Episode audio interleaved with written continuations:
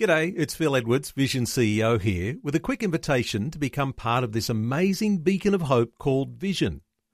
Together we can put our love into action to help people of all kinds build or rebuild their lives on the truth of God. Please consider the part you can play during our upcoming Visionathon appeal, remembering that it's your support that makes Vision possible, including this podcast. Audio on demand from Vision Christian Media exploring faith and the future. Neil Johnson and Bible teacher Dr. Kameel Majdali. In years gone by, there was a whole lot more respect for ministers of the gospel, whether they were called the pastor or the priest or just the minister. These days, Kameel, there's not that much respect for the clergy. I'm sure there are a lot of good reasons for that, but it really is a big loss.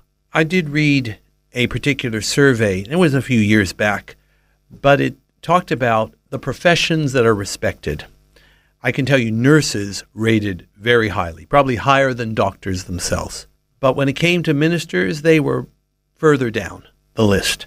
This is rather a remarkable and, it, yes, a bit of a disturbing trend, but it's something we need to be aware of. Why?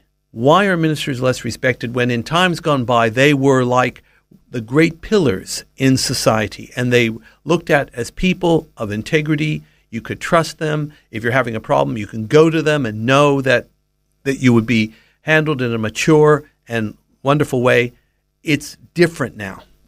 First of all, some of it is self-inflicted wounds where there has been some scandal here and there and perhaps there's instances of the church not living up to the alpine high standards that Jesus Christ exemplified. There's a bit of that, but I think it's much more.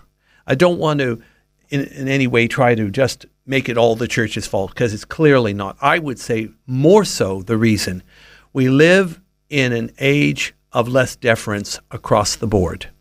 Think of even something like the crown in Australia, the Queen, on the throne for over 60 years and still respected, but there has been a massive sea change. Think of it this way for 45 years, the Queen was greatly respected without one strand of hair or one foot out of place.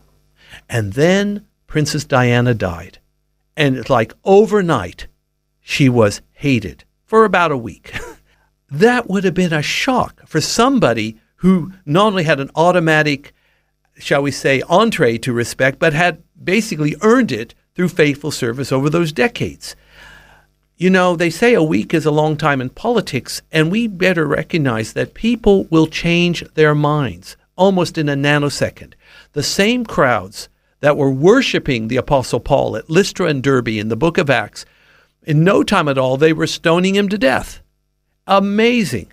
We have to understand the fickleness of human approval and the fact that we're in a world where there's more rebellion. It is end time stuff spirit of principalities and powers are really trying to discredit anything to do with God or representing God, including the church and clergy. That's really the nature of our times. However, the good news is it is possible to get respect from people, but it is earned, it takes time, it takes consistency, integrity, humility, and, yeah, a fair degree of sensitivity and listening to people. Is there a sense, Kameel, in which that respect actually starts within the church? Because it seems to me that respect within the church may overflow to those who are outside of the church having more respect for church leaders. That's a good starting point, Neil. If we can show more respect in the church, then I believe there will be an outflow to the community at large. So let it all begin in the house of God. Faith and the Future with Neil Johnson and Dr. Kameel Majdali from Teach All Nations. For more from Dr. Majdali, including books and DVDs on prophecy, Bible commentaries, plus today's and other episodes of Faith and the Future, go to vision.org.au. Thanks for taking time to listen to this audio on demand from Vision Christian Media. To find out more about us, go to vision.org.au.